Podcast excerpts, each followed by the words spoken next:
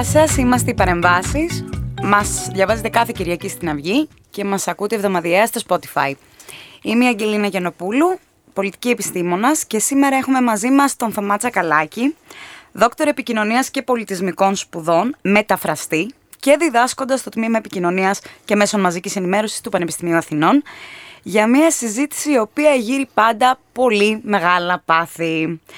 Πολιτική ορθότητα λοιπόν. Ε, γεια σου Θωμά, καλησπέρα. Καλησπέρα και ευχαριστώ για την πρόσκληση. Ευχαριστούμε που είσαι μαζί μας. Ε, οπότε η πολιτική ορθότητα είναι το θέμα του σημερινού μας επεισοδίου και πρόκειται να ακούσουμε γι' αυτό από έναν θεωρώ καθήλυνα αρμόδιο. Καθώς ο Θωμάς διδάσκει το μάθημα Πολιτική ορθότητα και Cancel Culture, δηλαδή κουλτούρα της ακύρωσης στα ελληνικά, στο πρόγραμμα εξ εκπαίδευσης του ΕΚΠΑ. Έχει επίσης εκδοθεί στα αγγλικά από τον Νίκο Ρούτλετς το βιβλίο του και μεταφράζεται τον τίτλο στα ελληνικά «Πολιτική ορθότητα, μια κοινωνικο-πολιτισμική μαύρη τρύπα». Να προχωρήσουμε οπότε στην πρώτη ερώτηση. Ε, όρος χρησιμοποιείται μάλλον αφιδός, θα λέγαμε, στη δημόσια σφαίρα, από ανθρώπους όλων των πολιτικών αποχρεώσεων, αλλά και όλων των γενναιών, για να περιγράψει έναν τρόπο εκφοράς του λόγου, κυρίως κυρίως του δημόσιου λόγου, έτσι, ο οποίος έχει μια πολύ συγκεκριμένη φόρμα, ε, η οποία πλάθεται από ηθικές και αξιακές αναφορές. Φαίνεται οπότε πως δεν εννοούν όλοι το ίδιο πράγμα ε, όταν μιλάνε για πολιτική ορθότητα, πέρα από το ότι δεν έχουν όλοι την ίδια άποψη και στάση απέναντί της. Θέλεις να μας πεις λίγο αν υπάρχει ένας συγκεκριμένος ορισμός της έννοιας που κάπως να μπορεί να είναι κοινός τόπος για όλους; Καταρχάς να πω ότι ως ε, φράση χρησιμοποιήθηκε για πρώτη φορά στη Σταλινική Σοβιετική Ένωση με τη θετική συνδήλωση της στήρησης της ορθόδοξης ιδεολογικής ε, στάσης. Κατόπιν αναβίωσε τρεις φορές, όλες στη ΣΥΠΑ. Ε, τη δεκαετία του 1930 την επικαλούνταν Αμερικανοί κομμουνιστές, υπήρχαν ακόμα τότε στην Αμερική με αρνητική χρειά για να χλεβάσουν την τυφλή ε, υποταγή κάποιων συντρόφων τους ε, στη δογματική γραμμή του κόμματος και μάλιστα περισσότερο στα λόγια παρά με τα έργα τους. Εν μέσω της πολιτισμικής επανάστασης ε, της δεκαετίας του 1960 χρησιμοποιείται με αυτοσαρκαστική διάθεση εκ μέρους αριστερών και φεμινιστριών. Επί παραδείγματι κάποια εξ αυτών μπορεί να έλεγε κάτι σε στυλ «Το ξέρω ότι δεν είναι πολιτικά ορθό, αλλά μου αρέσει να φορώ make-up και κομψαρούχα». και επανεμφανίστηκε για τρίτη και τελευταία φορά με τη σημασία που έχει έως σήμερα στα τέλη της δεκαετίας του 1980 αρχικώς μόνο εντός των κόλπων της Αμερικανικής ακαδημαϊκής κοινότητας και στη συνέχεια σχεδόν παντού στο δυτικό κόσμο και σε όλες τις εκδηλώσεις του δημόσιου και ιδιωτικού βίου. Σε μια απόπειρα συνεκτικού ορισμού, ορισμού της όπως μου ζήτησες θα έλεγα πως ε, έχει κυρίως τις εξής τρεις σημασιες Πρώτον, την καθιέρωση αυστηρών κωδίκων στη γλώσσα στην έξω γλωσσική επικοινωνία, από τις χειρονομίες έως τη στάση του σώματος και από την ενδυμασία μέχρι τα memes που χρησιμοποιούμε, ε, καθώς και στο περιεχόμενο σχολικών προγραμμάτων σπουδών. Λόγω χάρη κατάργησης συγγραμμάτων τα οποία περιέχουν φράσεις ή ιδέες που θα μπορούσαν να εκλειφθούν ως σεξιστικές ή ρατσιστικές. Δεύτερον, τη θεσπισμένη εφαρμογή θετικών δράσεων είτε ποσοστώσεων υπέρ της συμμετοχής μειονοτικών κοινωνικών ομάδων στην τριτοβάθμια ή ακόμα και στην τηλεόραση, στο θέατρο, στον κινηματογράφο κτλ. Και τρίτον, την πιο σύγχρονη έκφανσή της, τη λεγόμενη κουλτούρα της ακύρωσης όπως πολύ σωστά είπες, που αφορά στην έμπρακτη καταδίκη πολιτικά μη ορθών συμπεριφορών, είτε ως απλή λεκτική επίπληξη και ψηφιακός εξωστρακισμός, είτε ως εκστρατεία με σκοπό την απόλυση από την εργασία, την άσκηση ποινικής δίωξης αν πρόκειται για άτομο και το μποϊκοτάζ, το οικονομικό μποϊκοτάζ αν πρόκειται για εμπορικό ή καλλιτεχνικό προϊόν. Ε, έτσι όπως το περιέγραψες κάπως οδηγούμε να σου κάνω την εξής ερώτηση.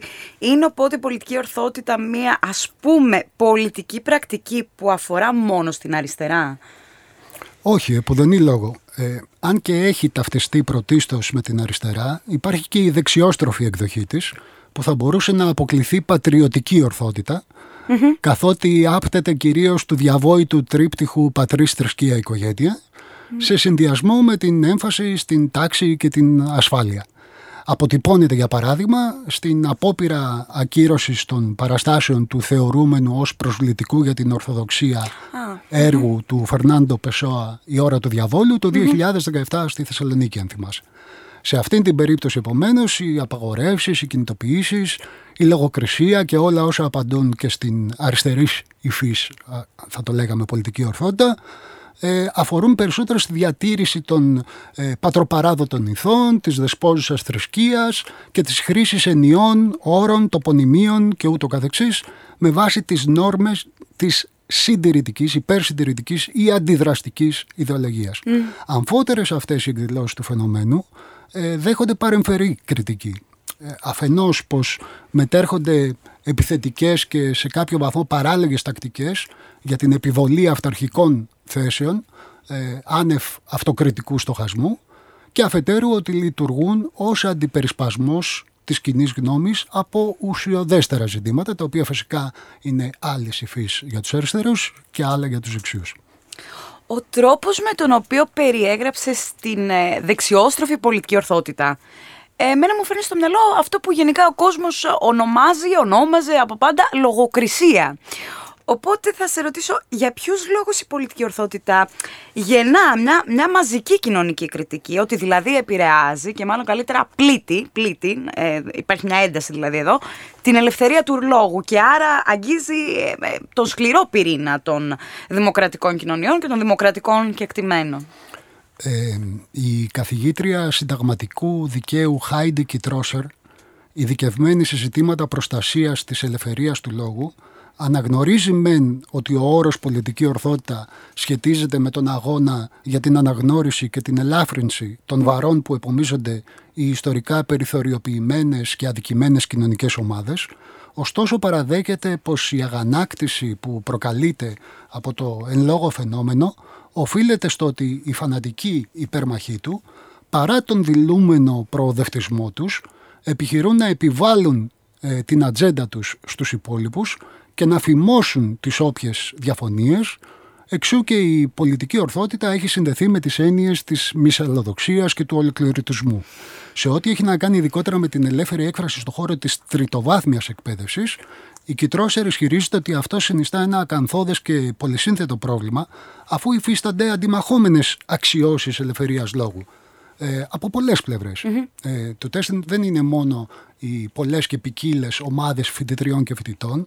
Υπάρχει η ελευθερία λόγου των καθηγητριών και καθηγητών, η ελευθερία λόγου των μελών του διοικητικού προσωπικού και πάει λέγοντας. Επιπλέον, σε πολλές περιπτώσεις λαμβάνει η χώρα μία δίκη προθέσεων, θα έλεγα. Δηλαδή, οι διαδικτυακοί κίνσορες παριστάνουν ότι μπαίνουν ε, στο μυαλό ή στην ψυχή ε, κάποιου ατόμου και το καταδικάζουν εκ των προτέρων για κάτι το οποίο είναι σίγουροι εντός εισαγωγικών πως θα έπρατε ή για αυτό που πιστεύουν ότι πραγματικά πάλι εντός εισαγωγικών εννοούσε με μια φράση του.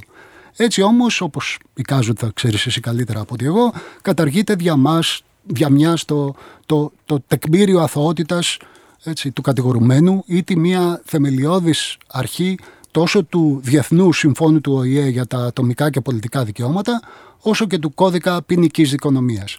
Ε, θεωρώ αδιανόητο να εκφράζεται στα social media είτε στο δικαστήριο της κοινής η, ίδια η ιερή οργή για έναν βιασμό και για μια περίπτωση αμήχανου φλερτ.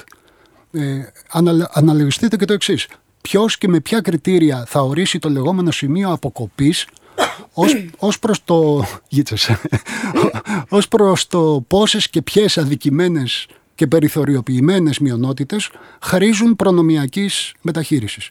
Δηλαδή, πού τελειώνει αυτός ο συνεχής διαχωρισμός σε φυλές εντός εισαγωγικών και τι είδους καινούργιο κοινωνικό συμβόλαιο θα πρέπει πιθανώς να εφεύρουμε για αυτές.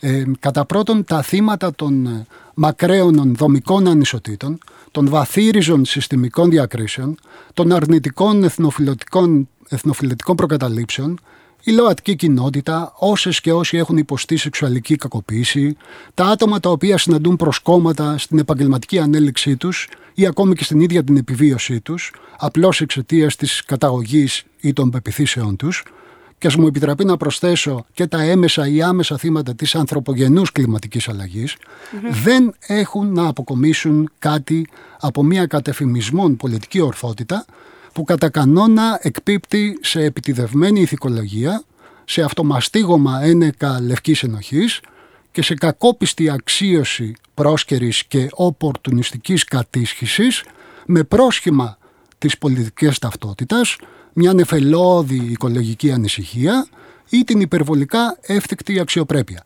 Μέσω φαινομένων ψεύδο αντίστασης όπως ο ακτιβισμός των διασημοτήτων του Hollywood για παράδειγμα, δεν επέρχεται κάποια ουσιώδης βελτίωση στη ζωή των μη προνομιούχων μειονοτήτων. Και τέλος, χάνεται η, αξιο... η αξιοπιστία της, της δημόσιας σφαίρας ως λόγους, ως τόπος κριτικού στοχασμού και ορθολογικού διαλόγου εφόσον οι δογματικοί εκπρόσωποι της πολιτικής ορθότητας επιχειρούν σε κάθε περίπτωση να επιβάλλουν την προοδευτική ορθοδοξία τους, το οποίο συνιστά από μόνο το αντινομία. Έτσι. Δεν μπορείς να έχεις προοδευτισμό και ορθοδοξία. Ε, άνοιξε πάρα πολλά ζητήματα, πάρα πολλά τα οποία είναι και αρκετά ευαίσθητα ας πούμε, για το δημόσιο διάλογο των ημερών μας και ειδικά το, στο χώρο των κοινωνικών κινημάτων, των ακτιβιστών και των ακτιβιστριών. Ε, δεν μπορώ να τα πιάσω όλα, θα πιάσω κάτι. Μίλησες για προνομιακή μεταχείριση μειονοτήτων και η ερώτησή μου είναι η εξής. Ανάμεσα σε μια προνομιακή μεταχείριση μειονοτήτων και στην αναγνώριση επιτέλους της μειονότητας να μπορεί να μιλήσει ίδια για τον εαυτό της, ε, με όρους που ίδια επιλέγει, να μπορούμε να της δώσουμε τον τόπο και το χώρο να μιλήσει, κάτι που δεν συνέβαινε παλιά. Δεν υπάρχει μια διαφορά. Δηλαδή είναι ότι πλέον τις, τις παρακούμε, ας πούμε, είναι ότι επιτέλους άρχισε η κοινωνία να τις ακούει, ρε παιδί μου, ας πούμε. Θα σου φέρω ένα πρακτικό Ε, στις ε, θετικές διακρίσεις που ανέφερα προηγουμένως, οι θετικές δράσεις όπως μεταφράζεται το affirmative action, mm-hmm. στις Ηνωμένες Πολιτείες ε, υπάρχουν ποσοστώσεις υπέρ της συμμετοχής περισσότερων Αφροαμερικανών στην τριτοβάθμια εκπαίδευση. Mm-hmm. Ξέρεις όμως τι συμβαίνει σε, σε, αυτό το παράδειγμα που επικαλούμε για τη μειονότητα των Αφροαμερικανών. Ναι, ναι. Ε, πρώτον, η συντριπτική πλειονότητά τους, όπως είναι τα στοιχεία, έτσι, ε, δεν αποφυτούν γιατί υπάρχουν οι φέρπουσε αδικίες, βαθύριζε κοινωνικές που δεν τους επιτρέπουν να αντεπεξέλθουν. Ο θεσμικός στη... ρατσισμός, Ακριβώς. Ναι. Άρα δεν είναι βάλτε τους στο πανεπιστήμιο με ποσοστώσεις και έλεξε. Και δεύτερον, κατά αυτόν τον τρόπο αυξάνεται ο ρατσισμός των λευκών Αμερικανών, διότι θεωρούν. Ότι είναι άδικο αυτό που γίνεται. Στο δικό τους μυαλό, λέει, τους βάζετε, δεν αποφυτούν, έτσι. Και τρώτε θέση από τον άλλον, και πούμε. Μια και το ανέφερες πάνω θετικά, επίτρεψε μου τώρα, μου ήρθε η, η επιφύντηση. Έτσι. Ε, θυμήθηκα και το άλλο. Ε, τι γίνεται με τους Ασιάτες, δεν είναι και αυτή η μειονότητα; Τι γίνεται με τους Εβραίους, δεν είναι και αυτή η μειονότητα; Mm-hmm. Γιατί για αυτούς δεν υπάρχει affirmative action; Δεν θα μπορούσαν και εκείνοι να επικαλεστούν το ότι ξέρετε, εν προκειμένου η θετική διάκριση είναι αρνητική για εμάς, mm-hmm. που είμαστε κι εμείς μια μειονότητα. Ωραία, να προχωρήσουμε στην επόμενη ερώτηση και να πω εδώ πέρα σε αυτό το σημείο ότι έχουμε τη δυνατότητα αυτή την κουβέντα να την κάνουμε και σε μεγαλύτερο βάθος. Γιατί πέρα από το γεγονός ότι στο τελευταίο ένθετο ε, των παρεμβάσεων στην Αυγή είχαμε μια συλλογή κειμένων ακριβώς για το ζήτημα της πολιτικής ορθότητας, αλλά και στο ερχόμενο τέφο, αυτή την Κυριακή, έχουμε επίσης ένα νέο κύκλο κειμένων, ε, όπου διαφορετικοί άνθρωποι τοποθετούνται από διαφορετικές οπτικές για το ζήτημα. Θέλω να προχωρήσουμε τώρα στην κριτική που γίνεται προς την πολιτική ορθότητα εντός των κόλπων της αριστεράς. Άρα να πούμε πως στην αριστερά δεν υπάρχει συμφωνία και σύμπλευση ως προς την χρησιμότητα του όρου, ή, αλλά και ως προς τις πολιτικές πρακτικές που αυτός γεννά. Και εδώ ε, θα είμαι λίγο προβοκατόρισα, γιατί ο άνθρωπος που θα αναφέρω ε, προβοκατορίζει, ας πούμε. Ο Σλαβόης ζήτησε ένα άρθρο του τον περασμένο Αύγουστο.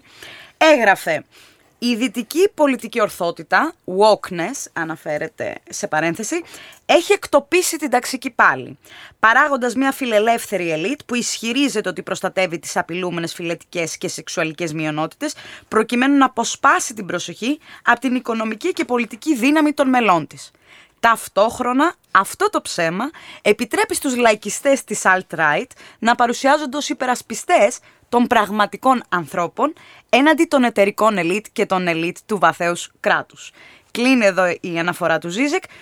Πώς συνδέεται εδώ η πολιτική ορθότητα με μια αριστερά που έχει ξεχάσει την κριτική στον καπιταλισμό, δεν είναι προφανής η σύνδεση, και γιατί μια αριστερά που μιλά δηλαδή στο όνομα των μειονοτήτων ταΐζει την ακροδεξιά; Προλύανε στο έδαφος υπέροχα αναφερόμενοι στο Ζίζεκ, γιατί είχα σκοπό να σου πω ότι αν και έχω ούκο λίγες διαφωνίες μαζί του. Ποιος δεν... άλλος δεν έχει. να είσαι καλά, που δεν είναι βέβαια της παρούσης, εν προκειμένου μια χαρά τα λέει.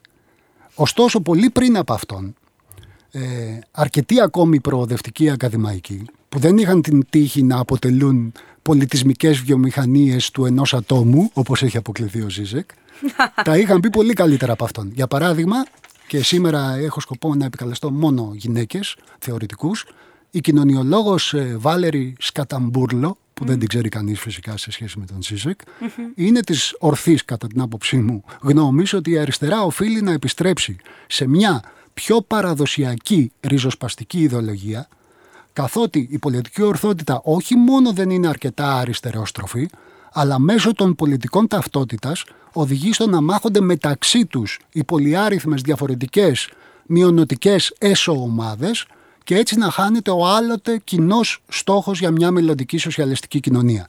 Επίσης η Αφροαμερικανίδα πολιτική σχολιάστρια και πρώην σύμβουλος του Μπέρνι Σάντερς, η Μπριάννα Τζόι Γκρέι, τάσεται αναφανδόν εναντίον της κοινικής χρήσης της ταυτότητας ως πολιτικό όπλο, εξηγώντας υπέροχα ότι μια γυναίκα υποψήφιος όπως η Κάμαλα Χάρης, ε, τότε ήταν ακόμα υποψήφια, ναι, ναι, ναι. Έτσι, ή παλιότερα η Χίλαρη Κλίντον, δεν είναι λέει εξορισμού η καλύτερη υποψήφιος για τις γυναίκες.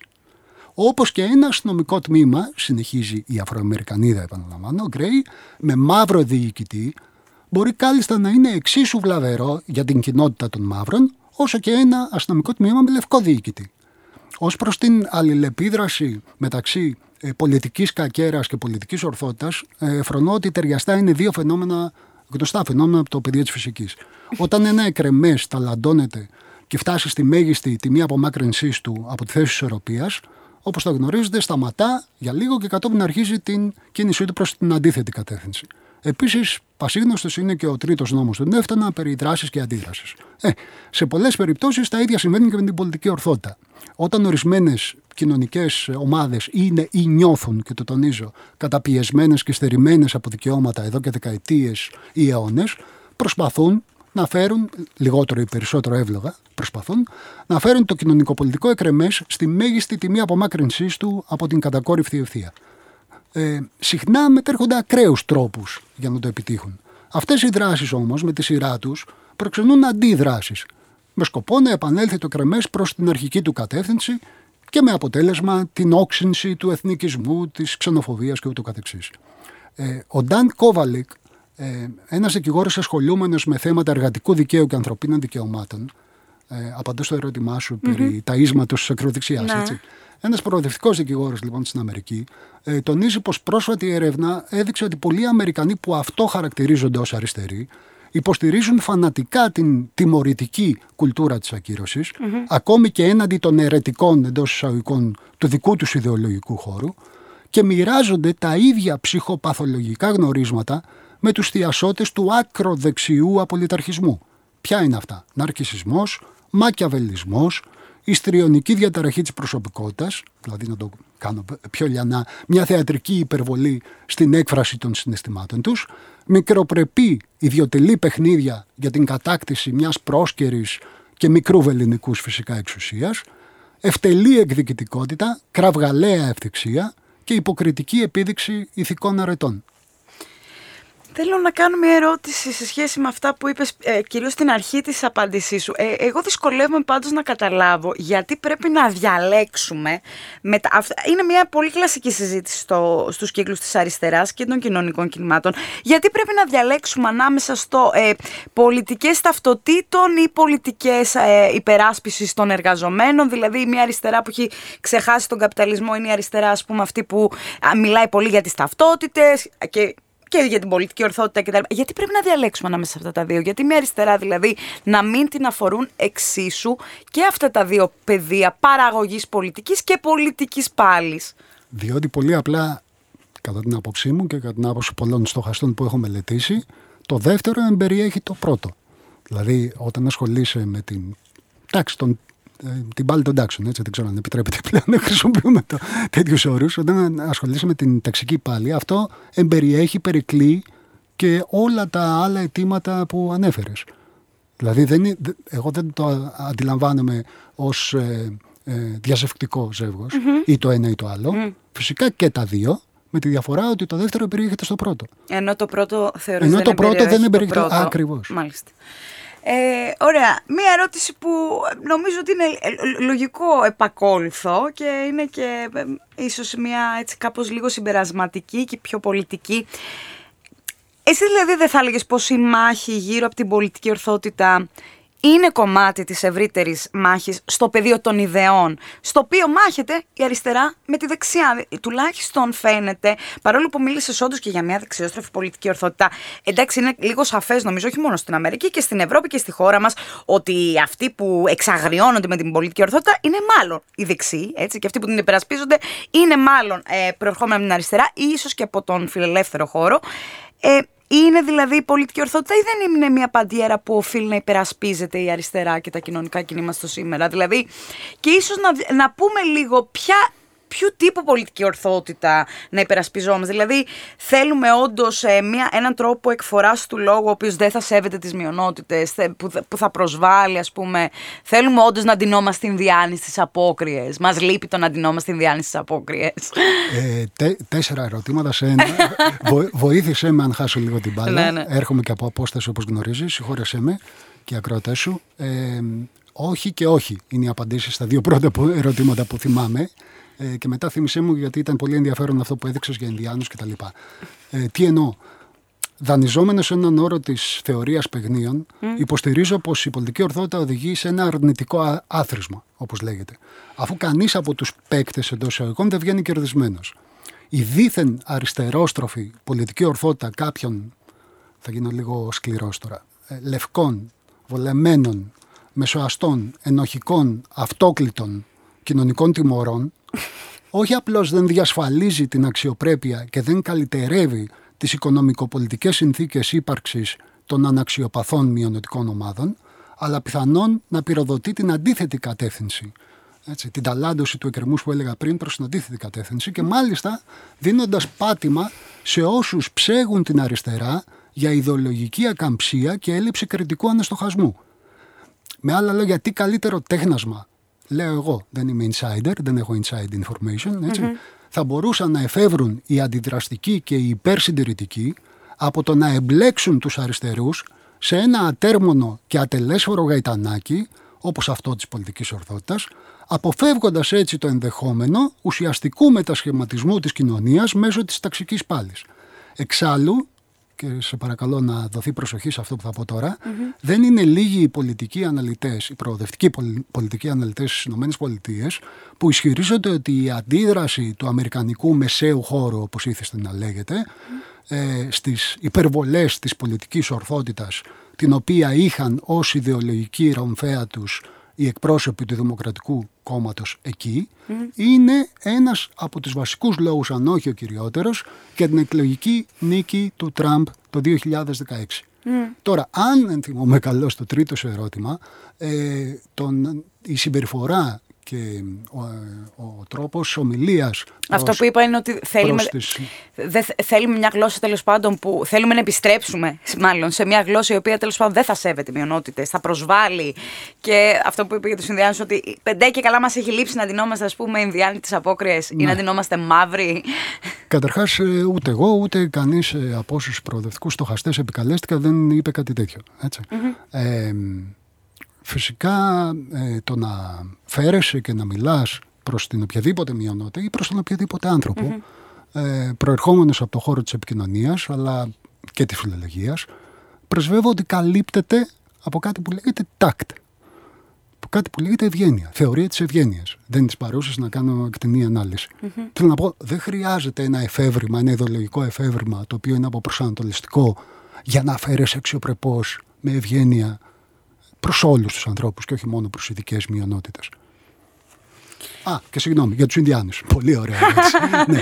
μου, λέει, μου έλεγε, όχι, όχι, ήταν έξω, έξοχη η παρέκβασή σου, γιατί το πρωί μου έλεγε ένας φίλος, εξάδερφός μου και φίλος μου, ε, ρε εσύ, γιατί το λέει συνέχεια αυτό το παράδειγμα με τους Ινδιάνους; το, το, το, το, τον αφορούν ειδικά οι, οι επανοί, όπως τους λέει τους Αμερικανούς, ε, στον Ινδιάνου. Είναι κάτι αντίστοιχο ε, με τον αφοράν, για παράδειγμα, οι Γερμανοί σήμερα στολή κρατούμενων στο Auschwitz. Έχει ένα δίκιο. Έτσι. Με τη διαφορά πια ότι πλέον η πολιτική ορθότητα ε, υπάρχει παντού σε όλο το δυτικό κόσμο Και το παράδειγμα με, τον, με τους Ινδιάνους που χρησιμοποιούν και τις στολές της απόκριας δεν αφορά φυσικά τους Αμερικανούς γιατί όντως εκεί έτσι, ε, ξεπερνά με τα σκαμμένα αναφέρεται για παράδειγμα στην Ελλάδα. Δηλαδή σιγά σιγά όπως αρχίζει εδώ πέρα και ανθίζει το, το φαινόμενο εδώ θα πούμε, ε, δεν μπορείς να του πεις του, έτσι, του, του Έλληνα, του παιδιού μη φορέσεις το Ινδιάνου γιατί είναι ε, ιδιοποίηση πολιτισμικής κληρονομιάς και πολιτισμικός υπεριαλισμός. Ήμαρτον δηλαδή. Ε, ωραία, ευχαριστώ πάρα πολύ. Θωμά, φτάσαμε τώρα στο τέλος αυτού του επεισοδίου. Σε ευχαριστώ πάρα πολύ για την παρέμβασή Εγώ σου. Ε, θέλω να σας θυμίσω πάλι να διαβάσετε το ένθετο παρεμβάσεις και αυτά τα δύο συναπτά αφιερώματα στο ζήτημα της πολιτικής ορθότητας. Το πρώτο ήταν στην Αυγή της 18ης Ιουνίου και το δεύτερο στην Αυγή ε, της Κυριακής που έρχεται, δηλαδή στις 25. Μπορείτε να τα βρείτε και ιντερνετικά. Μην ξεχάσετε να μας ακολουθήσετε στο Spotify, παρεμβάσεις. Και φυσικά μπορείτε να επικοινωνήσετε μαζί μας στέλνοντας μήνυμα στο Instagram ή και στο παρεμβάσεις.pod Ευχαριστούμε το 105 και 5 στο κόκκινο για τη φιλοξενία και φυσικά τους τεχνικούς του σταθμού που συνδράμουν πάντα με την εργασία τους. Θωμάτσα καλά και ευχαριστούμε πάρα πολύ ξανά για το χρόνο που μας αφιέρωσες αλλά και για τη δουλειά που κάνεις συνολικά σε αυτό το πεδίο. Και εγώ σας ευχαριστώ. Καλή συνέχεια. Και ευχαριστούμε εννοείται όλες και όλους εσάς που μας ακούσατε, μας ακούτε και θα μας ακούτε.